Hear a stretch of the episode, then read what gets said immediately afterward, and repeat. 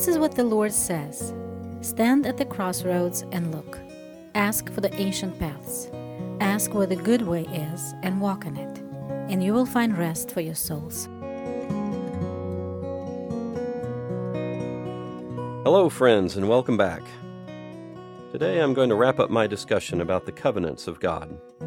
There's so much that can be said, I certainly can't say it all here, but I want to go deep enough today that hopefully you'll have a good understanding of my perspective on this and how the scriptures talk about the Old Covenant, the New Covenant, all the covenants of God, and how we, as Christians, followers of the Messiah, relate to those covenants. If you haven't listened to the previous three talks, I encourage you to go do that now. What I'm going to say today assumes that you've already heard what I've said before. One thing I'll remind you of again is that a covenant is an agreement between two parties that involves no negotiation. A contract involves negotiation between parties, but a covenant does not involve negotiating the terms. When God gives us a covenant, when He speaks a covenant, we don't negotiate the terms of the covenant with him. And I spoke about the four covenants of God that are found in the Old Testament and come into effect in the Old Testament. And I spoke about the new covenant, which is mentioned in the Old Testament and comes into effect in the New Testament with the death of Jesus. So please go back and listen to all that. Uh, before I continue this discussion, though, I do want to mention something that crossed my desk this week, and I want to share it with you. Hopefully, it'll be an encouragement. Uh, as many of you who know me know that I'm getting older. We all get older. And as we get older, things begin to go wrong with our bodies. And I've had a few health issues come up over the last year.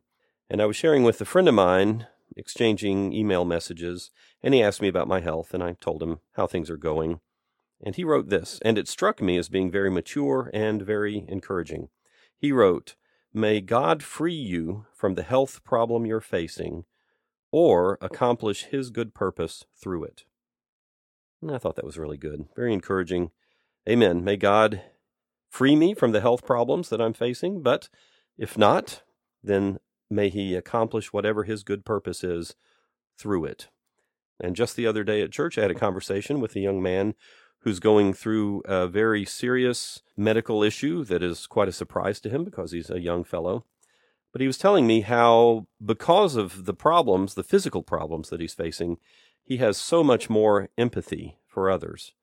And he understands how others are feeling when he sees them going through something similar to what he's going through.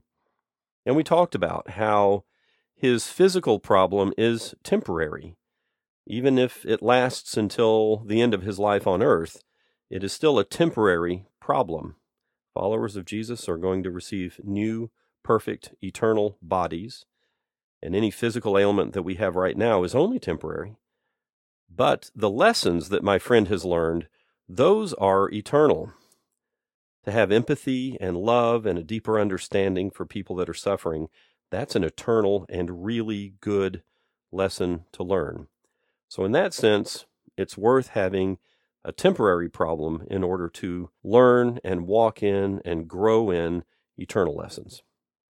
Also, I'll just mention if you have any questions for me, you can write to me at the email address ancientpaths at cantrell.cc. I'd love to hear from you. And you may have questions about the things that I'm sharing on the covenants.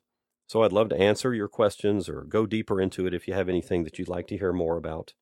And today I want to start with a conversation that is familiar to us, and this is in John chapter 3. I think that most people have John 3:16 memorized, and if anybody here is interested in hearing what I have to say about John 3:16, I did an episode about that quite a while ago. Go back and listen to that because John 3:16 does not mean what you think it means.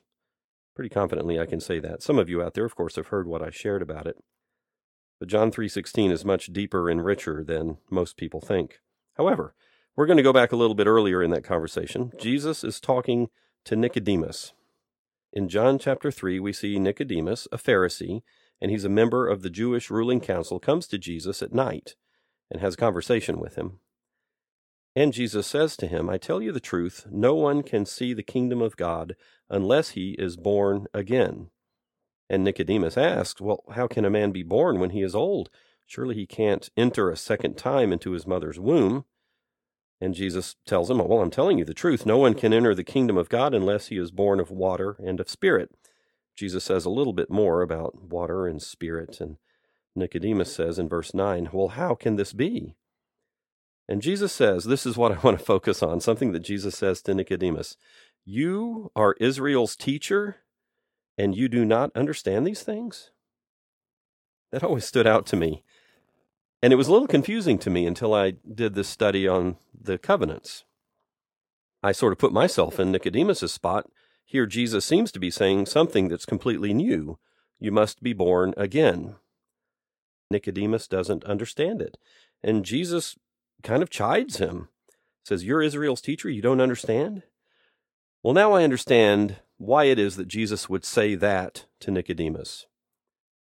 The Jews were earnestly awaiting the Messiah, and the Jews were earnestly awaiting the great prophet who was to come. I've spoken about that before. But they weren't earnestly awaiting the new covenant that had been spoken of in Jeremiah and in Ezekiel. And they should have been, because God had said specifically, I am going to bring a new covenant, and part of that covenant, God says, is that He would renew the human spirit and that God would put His spirit into human beings. That's the new covenant a renewal and a cleansing of the human spirit and then the giving of the divine spirit into human flesh. And if Nicodemus had been expecting earnestly this new covenant to come into force, then as soon as Jesus said, You have to be born again, Nicodemus would have gone, Oh, oh, well, maybe this then is that new spirit, that renaissance of the human spirit and the giving of the divine spirit. But he didn't make that connection. And Nicodemus had not been teaching people to expect this coming new covenant. But we see in the New Testament, many people are waiting for the Messiah. Many people are waiting for someone to come back and take David's throne and be the king of Israel again. And people are waiting for the great prophet to come. But they're not waiting for the new covenant. As a matter of fact, it has to be explained to them in Acts chapter 2. After the Spirit is given, Peter has to explain to people this is what Jeremiah was talking about. Here we are. This is the new covenant. This is what God said hundreds of years ago. This brings me to the heart of the reason that I began this study of covenants and why I am sharing these things with you now. These two questions What is the relationship between the new covenant and the other four covenants? And which of these covenants apply to me today? and which of these covenants apply to you who are listening today. Now, there are strong disagreements on this topic among Christians. There are differences of opinion and even very deep divisions over this question. Which of these covenants apply to Christians today? Now, I will begin by saying one of the biggest differences between the New Covenant and the Old Covenant is that Gentiles are welcome the other covenants were made with the nation of Israel. All three of the four covenants in the Old Testament were made with the nation of Israel. And certainly the Old Covenant was for Israelites. But now Gentiles are welcomed in to the new covenant. The new covenant is for all people who have faith, both Jew and Gentile. And we see this in the New Testament very soon after the new covenant came into force, after the death of Christ and the giving of the Spirit Gentiles were very quickly receiving the Spirit and entering into the new covenant. But first, let's look at the Noahic covenant. That covenant that was made with Noah, and it was God's promise not to destroy the earth by water again, and a promise by God that the seasons will continue as long as the earth exists. And we are all still under that covenant. All of creation is still under that covenant. The Noahic covenant is applicable to all human beings and all of creation for their survival, and the new covenant is available to all human beings for their salvation. There's one place in the New Testament where Jesus seems to refer to the Noahic covenant, and that's in Matthew chapter 5, when Jesus says that God sends rain on the just and the unjust. That is an expression of the Noahic covenant and we are all still under that covenant. We share the benefits of the Noahic covenant. Well, now let's talk about the other three covenants, the ones that are made with Israel. And how do they apply to Christians? These three covenants are the Abrahamic, the Mosaic, and the Davidic. Covenants made with the patriarchs of Israel, Abraham, Isaac, and Jacob. A covenant made with the children of Israel, that's the Mosaic, and the covenant that was made with the king of Israel, the Davidic. Do these three apply to those who are not Jews and not physical descendants of Abraham? And as you can imagine, there are different answers to that question. Do these three apply to people who are not Jews? One view is that all three of these covenants are excluded from the new covenant. And the new covenant has replaced all three the Abrahamic, the Mosaic, and the Davidic. And this is a very common assumption among ordinary Christians. In the fourth century, the scriptures were divided between the Old Testament and the New Testament, but the early church had only the Hebrew scriptures and then later the Christian scriptures, but they were all together for the first 300 years of the life of the church. As a matter of fact, in 2 Peter chapter 3, Peter calls Paul's letters scriptures. The things that Paul is writing, Peter says, those are scripture. And the early church read both. There was not a hard line between the Hebrew writings and the New Testament writings. However, after the Old Testament and the New Testament were divided, Christians began to assume, quite wrongly, that all of the Old Testament was finished with, and that we really need only the New Covenant, the New Testament. Many people have the impression that we are not subject to anything in the Old Testament, but that's not correct. There is an American Bible teacher who recently, within the last few years, said that we should unhitch ourselves from the Old Testament. I'll quote him here. Some of you will know who I'm talking about, or you can Google him. But this is one of the things that he wrote. To church leaders, he wrote this Would you consider unhitching your teaching of what it means to follow Jesus from all things Old Covenant? And then earlier in the book, he wrote, When it comes to stumbling blocks to faith, the Old Testament is right up there at the top of the list. So those are things that he had said, asking church leaders to unhitch their teaching about what it means to be a disciple of Jesus from all things Old Covenant. Later, when he was challenged on his meaning for this, he wrote The first century church leaders unhitched the church from the worldview, value system, and regulations of the Jewish scriptures. And he said, Peter, James, Paul elected to unhitch the Christian faith from their Jewish scriptures, and my friends, we must as well. So that's what he said. And when we hear those words, it means different things to different people. But what did he say? At first, he said we should consider unhitching our teaching from the Old Covenant. And I tend to agree with him on that. But then uh, he also says that we should unhitch ourselves from the Old Testament and from the Jewish scriptures. He even says that these early church leaders unhitched the church from the worldview value system and regulations of the Jewish scriptures. Well, that's not true.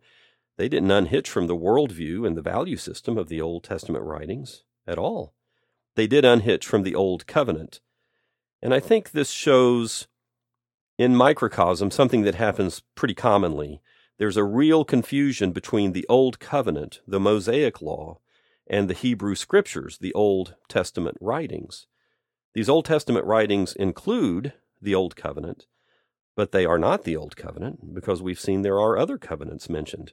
There's a lot of history, there's so much that's revealed about the character of God, completely aside from the Mosaic Law.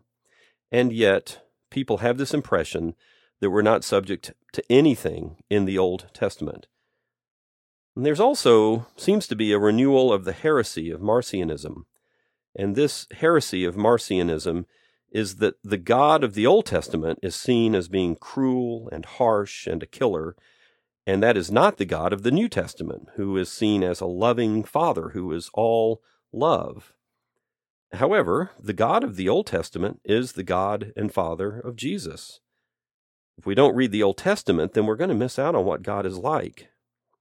Remember, John says in the beginning that Jesus was with God and Jesus was God. Jesus is Jehovah of the Old Testament. John 3:16 won't allow us to say that the God of the New Testament is different from the God of the Old Testament because it says very clearly Jesus himself says just as God loved the nation of Israel in Numbers chapter 21 he loves the world now as stated in John chapter 3 so we have to fight hard against this wrong understanding of the character of God and making a hard line between the Old Testament and the New Testament writings. The idea that all of the Old Testament does not apply to us, it's actually a dangerous position to hold, and that's not the right answer. Well, there is another answer. Which of these covenants apply to Christians? And the next answer is that all three of these covenants, the Abrahamic, the Mosaic, and the Davidic, are all included in the new covenant. And this answer is common in churches, many churches, particularly in the Church of England and the Orthodox traditions. And those who believe this view often call it covenant theology. And the idea here is that there is really only one covenant called the covenant of grace, which runs through the entire Bible.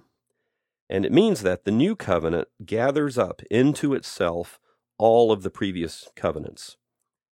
I do want to say that this term, covenant of grace, is not a phrase that is found anywhere in the scriptures. And this idea that all three covenants are included into the new covenant tends to make people call Israel the church of God and to call the church in the New Testament the Israel of God. It's all one together. And one immediate result of this idea that all of these covenants are wrapped up in the new covenant is that it puts Christians under the law of Moses. And I was just talking with a friend, and we were discussing these issues in application. And really, mostly it comes down to people not really thinking very deeply about these things. But there is this idea that people have that all of these covenants are wrapped up in the new covenant, and that Christians are under the Mosaic law. And one practical implication is the baptizing of babies. And the idea that baptizing babies under the new covenant is the same as circumcision in the old covenant. In other words, that people inherit their religion. That a person, a baby, is born into a covenant, born into a specific relationship with God. They're born into the new covenant. And therefore, you baptize a baby just as the Jews would give the mark to their babies. Now, the Orthodox Church takes this view, of course, that people are born into faith. They're born into a people of God and not born into a personal relationship with God. And this is a very common way of thinking in many evangelical churches as well. That people are born into faith, they don't choose to submit themselves to this new covenant. This also lies behind this idea of churches having priests and altars and vestments and incense, because Israel's worship had all these things, and so should we. If we're a part of this Mosaic covenant, then we take on all of these other activities of the church. But this is really confusing the Old Covenant with the New Covenant. At our church in the United States, which is a Methodist church, there was a lady who came to the church leadership and she was quite upset that after the offering had been taken, the ushers took the offering and just went out of the room and took it back where it was going to be stored. And she was very upset because she said that offerings of the church must be placed on the altar in order to be sanctified. Now, here she is in an evangelical church in, in the United States in the 21st century, and she is using terms like altar and sanctification and her idea was that when somebody makes an offering, it has to be placed on the altar in the church in order to be blessed by God. Well, needless to say, the Methodist Church doesn't have an altar. An altar is a place where blood sacrifice was done, and that was only in Jerusalem. That was nowhere else. But there's a mixing and a confusion of these old covenant phrases and ideas that we should have priests and altars and vestments and incense, and we need to place things on the altar in order for them to be sanctified. This view that the old covenant, the Mosaic law, applies to Christians also often leads to a belief that religion should be established, which is a state church. And this is because in the Mosaic covenant, the church and the state were one. And in Europe, now, most of the churches are state churches. And even before that, Europe was called Christendom. And at birth, you became a member of Christendom. You became a member of the church and the state. And yet, this position is not consistent because people will tend to apply the Ten Commandments to Christians, but not the other 603 laws of the Mosaic Law. However, the Mosaic Law doesn't give that freedom. Matter of fact, God said, You must obey 100% of these laws, or you fall under my curse. It must be all or nothing, because that's the Mosaic Law. There are many laws in the Mosaic Law that we don't follow now. For instance, one of the laws is if your house gets dry rot, you have to burn it down, or you shouldn't wear clothing that's of mixed fabric. So there's a lack of consistency. This idea that we would apply the Ten Commandments to Christians, but not the other 603 laws that are in the Mosaic Law. And to not keep all that law means that a person is to be cursed from God, as we've seen in my previous talks. I'll tell a story. I hesitate to tell it, but I think I probably ought to. uh, because it kind of shocked me when I heard it. And as I've mentioned before, I'm getting a lot of what I'm sharing from a Bible teacher named David Pawson. And when he took a church in England, he came to this old church building, very old building, and behind the pulpit where he was speaking, on the wall behind him, painted onto the wall, were the Ten Commandments. And he said that one of the first things that he did was he painted over the Ten Commandments on that wall because the Ten Commandments have no place in a new covenant church.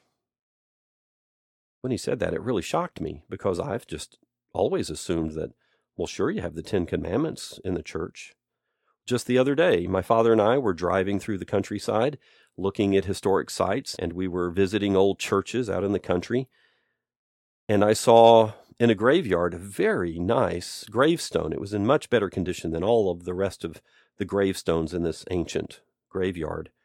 As we got closer, I noticed that it was the Ten Commandments, written in stone, sitting out in front of that church. And I thought, wow, that's just exactly what David Pawson was talking about. Here are the Ten Commandments literally written in stone in front of a new covenant fellowship. And God says that the new covenant is not laws written on stone, it is His word written on hearts of flesh inside His people by His Spirit. So I encourage you to think about that. Do the Ten Commandments have a place in the New Covenant Church? Well, we're going to talk about that a bit more here, and you'll see my reasonings why I think that they do not. And that's actually very much what we see in the Scriptures. Well, there's a third answer to this question which of these covenants applied to Christians the Abrahamic, the Mosaic, and the Davidic?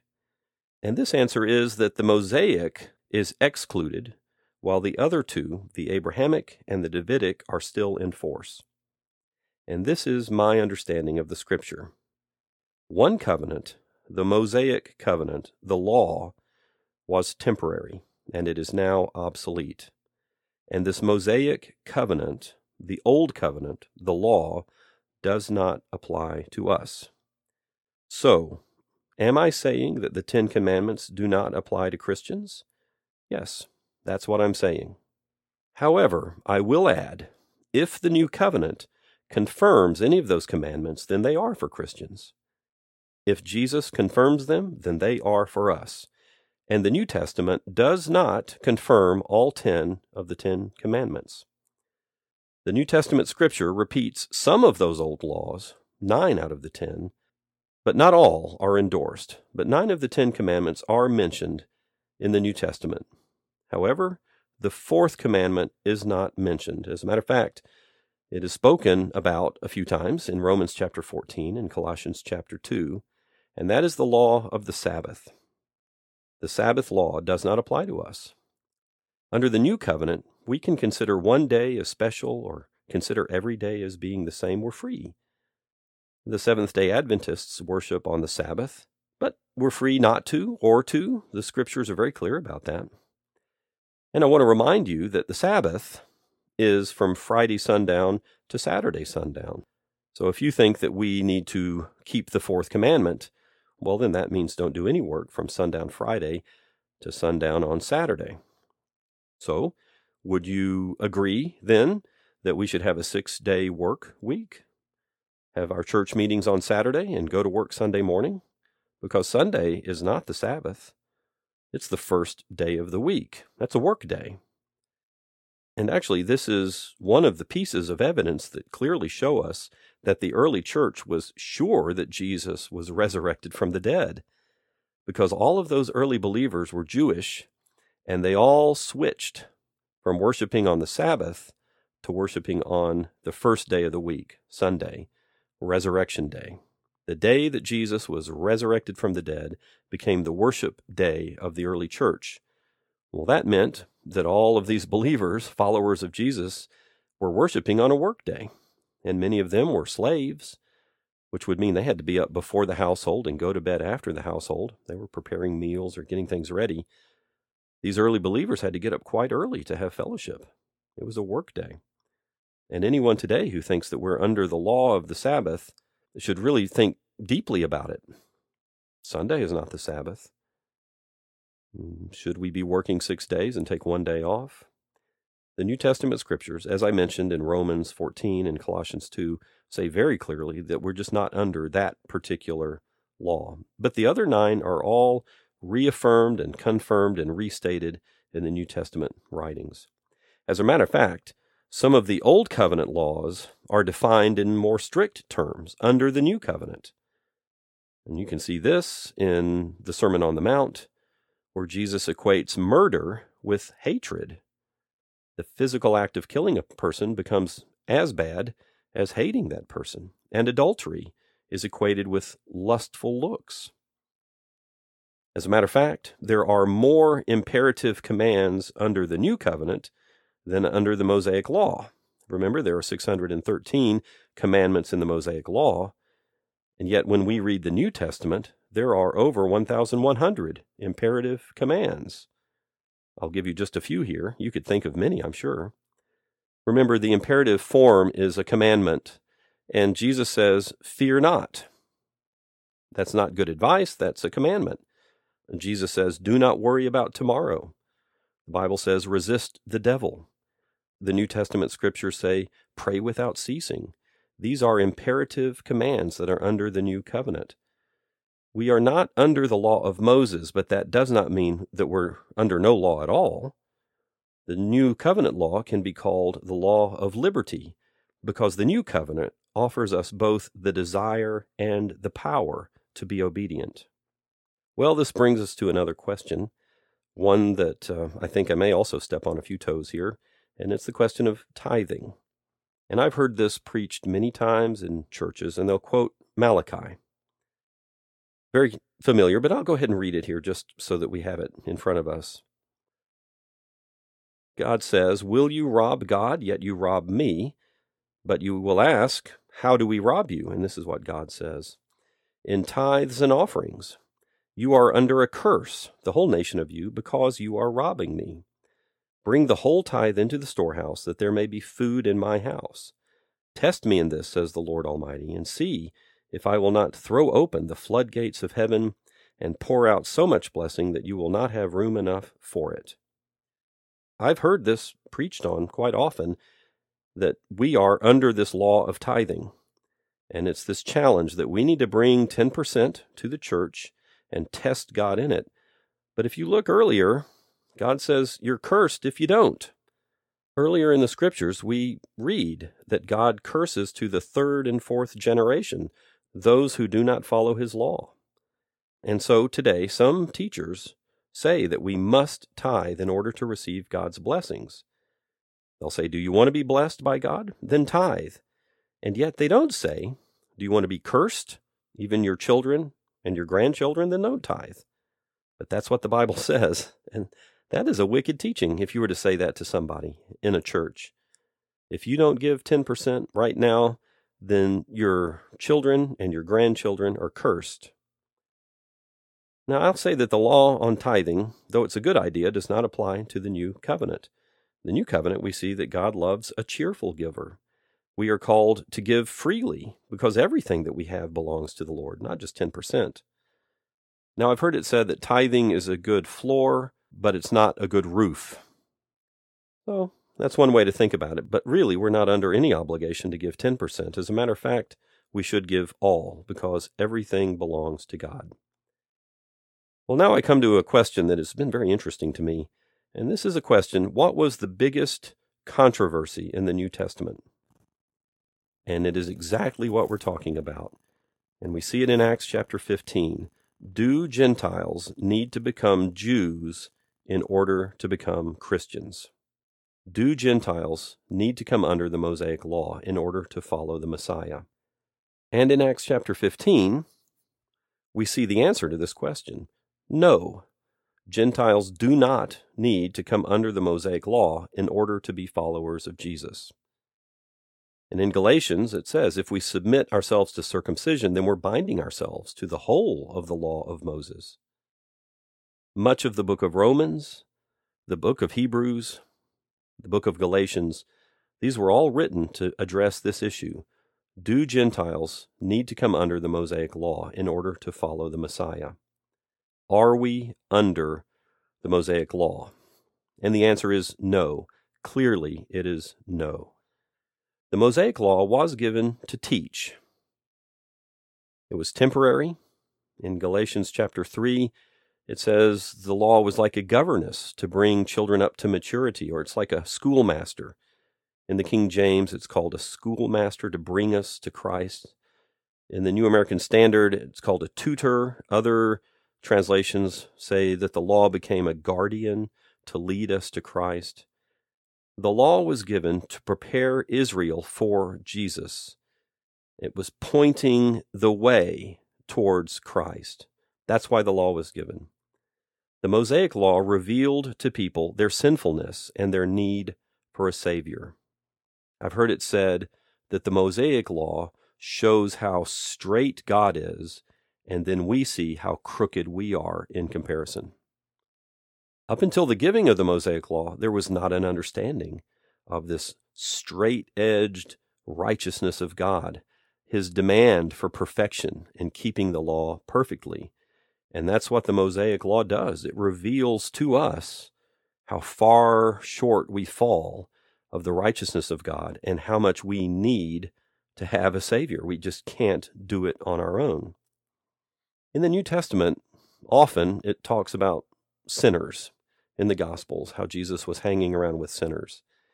And now remember, all of these, quote, sinners were Jews, and Jesus is with these sinners. But what does that word mean, really? Actually, the people who were called, quote, sinners in the Gospels were Jews who had just given up trying to keep the law.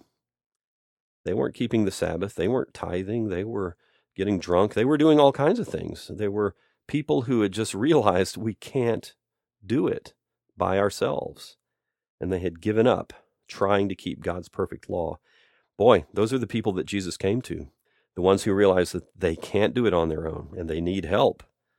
Christ himself said that he did not come to abolish the Mosaic law, but to fulfill it, to complete it, to wrap it up and finish it up. Some people get confused by thinking that keeping the law saved people in the Old Testament, but the Bible is very clear that salvation has always been by faith alone. The promise of salvation by faith that God had made to Abraham as part of the Abrahamic covenant still remains in effect. In Galatians chapter 3, we read, I'll quote here, the promises were spoken to Abraham and to his seed. The scripture does not say into his seeds, meaning many people, but to your seed, meaning one person, who is Christ. What I mean is this, Paul says the law, introduced 430 years later, does not set aside the covenant previously established by God and thus do away with the promises. For if the inheritance depends on the law, then it no longer depends on a promise. But God, in His grace, gave it to Abraham through a promise this promise that God counts our faith, he reckons it as righteousness. The sacrificial system of the Mosaic covenant did not really take away sins. We can read that in Hebrews chapter 10. I'll read that here too. Hebrews 10 The law is only a shadow of the good things that are coming, not the reality themselves. For this reason, the law can never, by the same sacrifices repeated endlessly year after year, make perfect those who draw near to worship. If it could, would they not have stopped being offered?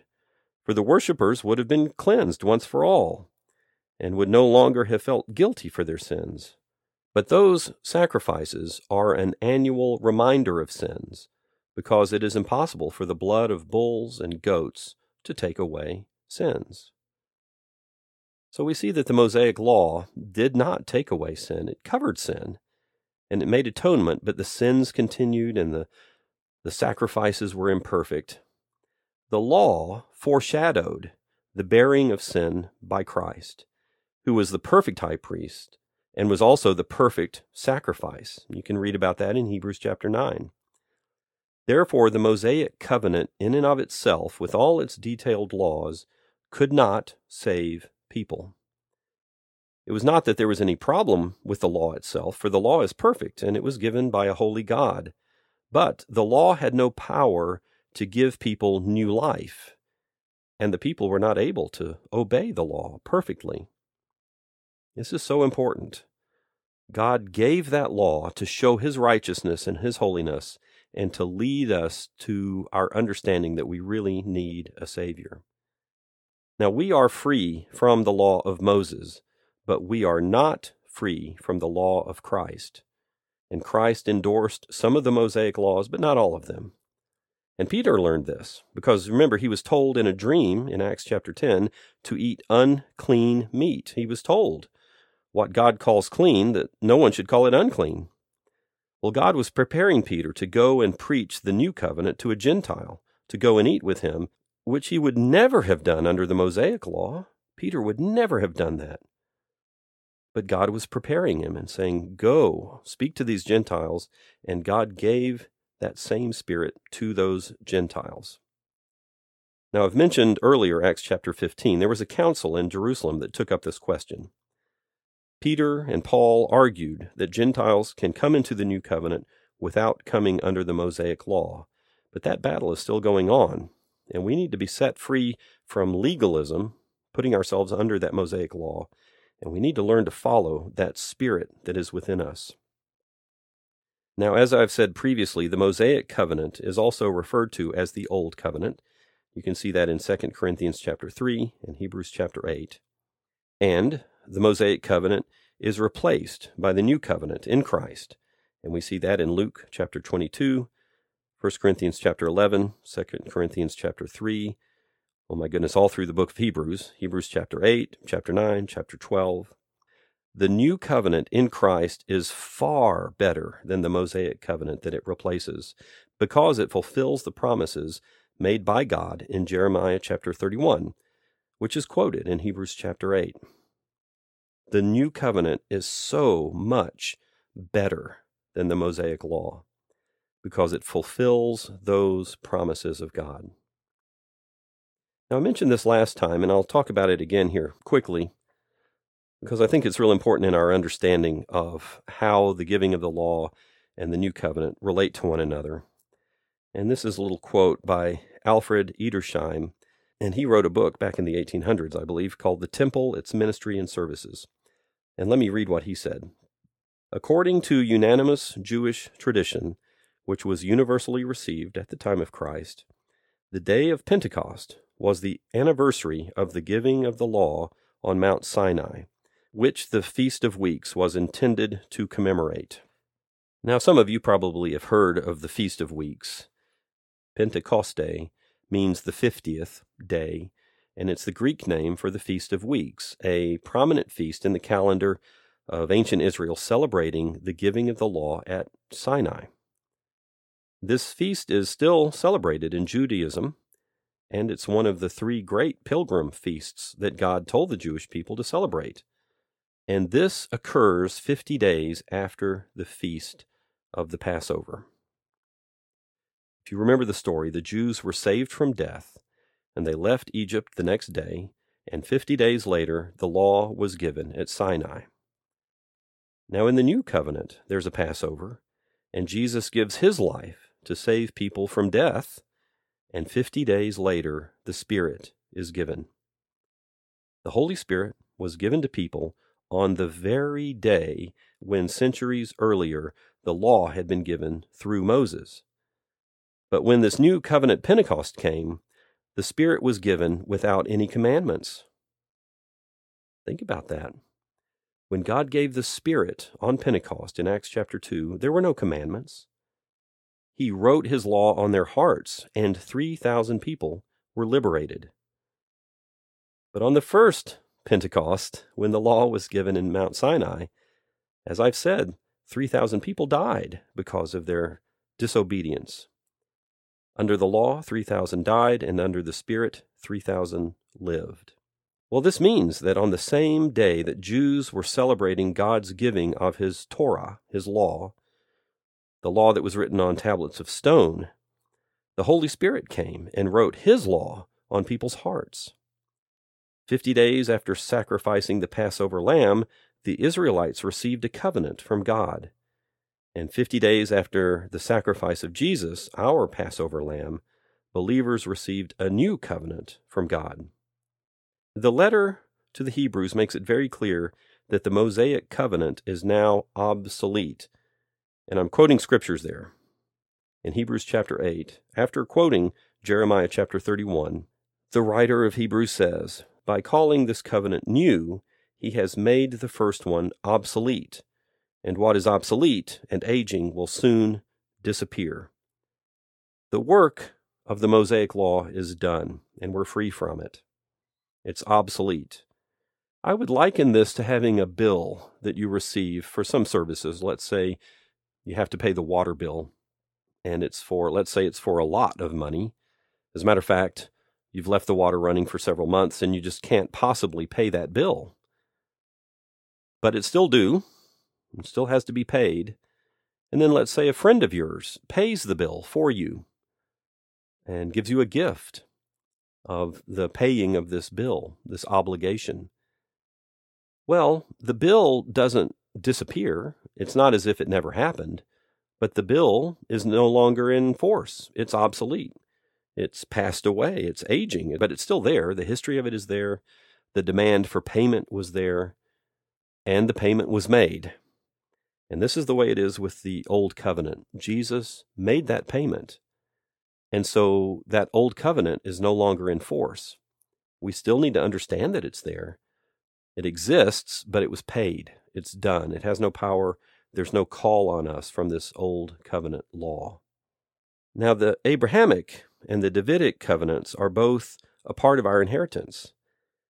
The Bible says that by faith we are now sons of Abraham, and we find that in Romans chapter 4 and Galatians chapter 3. And the son of David is our eternal king. So we are still under the Abrahamic and the Davidic covenants. They are a part of our inheritance. Now, I have a story that illustrates the giving of the new covenant pretty well. And I'm going to change the names in the story because I think probably a couple of these participants are listening to me right now. but I'll change the names to Paul and David. And a friend of mine, the son of a friend of mine, many years ago, when he was about 10 years old, was diagnosed with leukemia, and his name was Paul.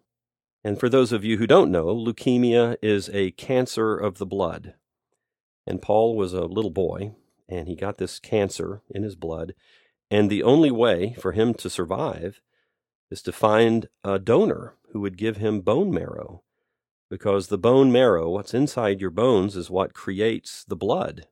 And if you have a cancer of the blood, you can't just take all the blood out of a body and put good blood in because the bone will continue to generate cancerous, diseased blood cells.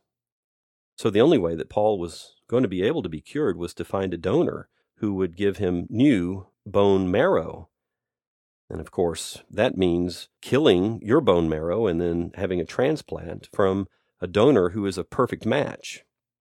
And it turned out that Paul's little brother, David, was a perfect match. And they decided to make this transplant from David to Paul of the bone marrow. Well, this is a costly and a very painful process because all of Paul's marrow had to be killed so that David's healthy bone marrow could be put into Paul. And they did that. Paul is alive today. He's a young man, happily married. David, his little brother, is also happily married. They're doing great. And Paul is now alive because his blood no longer flows in his veins. It's his brother's blood that flows through his veins. You see that? That diseased root of life in Paul's life had to be killed, and healthy, good cells had to be put in.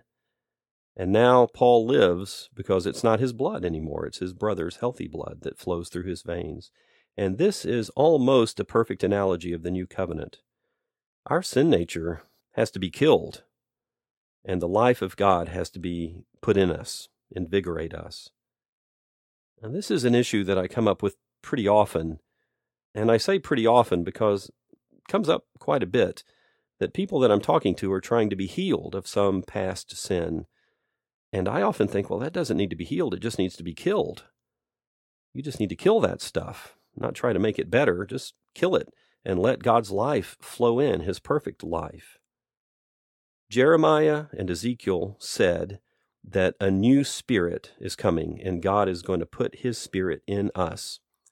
The life of God that was outside of us has now, in the new covenant, come inside of human beings. Paul says it it's Christ in you, the hope of glory. The new covenant does something that the Mosaic law can never do. And what is that? The new covenant can make a bad man good. And that is not something the Mosaic law ever claimed to do. The whole purpose of researching about the covenants is to bring us into that living relationship with God. And the Apostle John actually says so in John chapter 20. He said that he wrote things down so that you may believe that Jesus is the Christ, the Son of God, and that by believing you may have life in his name. Well, that's one of the reasons I'm recording this and saying it to you now. I pray that you will believe that Jesus is the Christ, the Messiah, and that by believing it you may have life. I've spoken about it before. Communion is the image, the perfect image of this. It's the taking in of the life of Jesus. And this is why it was such a shock to Jews who had been told never, ever to drink blood. And now they're being told by Jesus to drink his blood, the blood of the new covenant. Whoa, that is new. Communion is not just a religious observance, it is deeper and it's real. The blood of Jesus starts flowing in our veins. Just as the wine goes into the stomach and is absorbed by the body, becoming us, so also the Spirit of God, which is offered freely, comes inside of us and becomes our spirit. And then we want to please God. Let's compare and contrast here for a second. The Mosaic covenant says, Obey and be blessed, disobey and be cursed. Becoming righteous in order to approach God. That is, obedience precedes blessing. In the new covenant, it says, You will be blessed, and then you will become obedient. We come to God in order to receive righteousness. We don't try to be better in order to approach God. Under the new covenant, we come to God in order to receive righteousness. God's Spirit in us gives us the desire to do His will. And this is why the Old Covenant is obsolete. The law was given as a schoolmaster to show that we cannot keep God's perfect law without his help. The law is good, it reveals God's holiness. Jesus came to fulfill that law. And again, you can read all about this in Galatians and Hebrews. The old sacrificial system never removed sin, it covered it. But there was always a need to return to sacrifice. Well, Jesus finished that work. One sacrifice for all sin. And I believe that's why he said on the cross, It is finished. He did that work. I believe that Jesus went through hell on the cross because that's when God left him. God the Father was gone, and that is hell. And that moment is very much like the killing of the bad blood in Peter, the story I just told. It is painful and it's terrible. And Jesus went through that for us. Jesus not only tasted death, he drank of death so that you and I will not taste death. Several years ago, and I think I may have told this story before here, I was driving through Europe with some interns with our ministry, and we stopped at Auschwitz in Birkenau, which is in southern Poland, and these were camps where many, many Jews were killed by the Nazis. As a matter of fact, when we were standing there at Birkenau, it was a place where hundreds of thousands of people were killed, often within a half an hour of their arrival off a train. And I was standing there with uh, our interns, and one of them, a young lady, said to me, very somberly, very soberly, she said, Jesus paid for this. And I had never really thought about it that way. Jesus paid for the sin of Birkenau, where hundreds of thousands of people were murdered. Jesus paid for the sins of the Nazis. He loved them enough to pay for that sin. And that's the price that Jesus paid to institute the new covenant. Not only the sins of the Nazis, all the sins of all the people in all the world through all time. He took that on himself to institute in this new covenant. We do not deserve what God has done. And this was a real breakthrough for Martin Luther when he realized it from Romans chapter 8.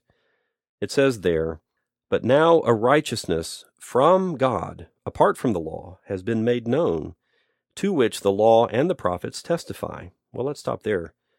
Paul is saying there is a righteousness that comes from God, but it has nothing to do with the Mosaic law. And now we know it. We understand it because it's the coming of the new covenant.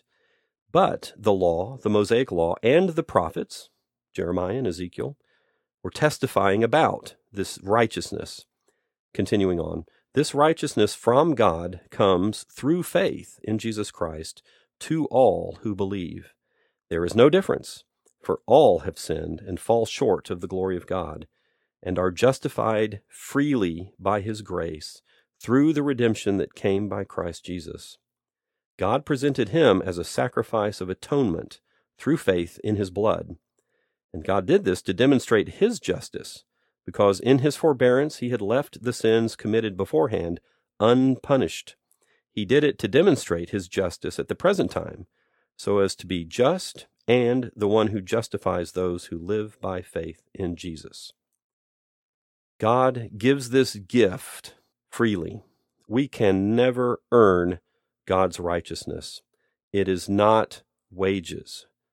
It's not something that we work for and God pays us, His righteousness or His forgiveness. The wages of sin is death. When we sin, we get what we deserve. We earn death. But the gift of God is eternal life.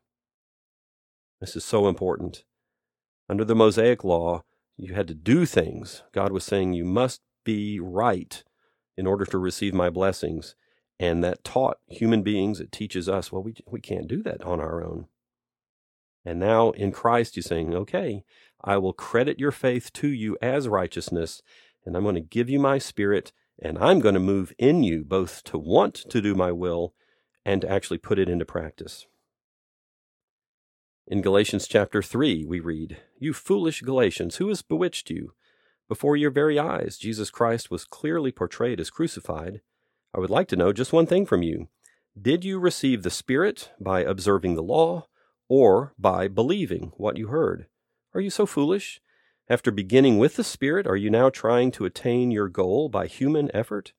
Have you suffered so much for nothing, if it really was for nothing? Does God give you His Spirit and work miracles among you because you observe the law, or because you believe what you heard?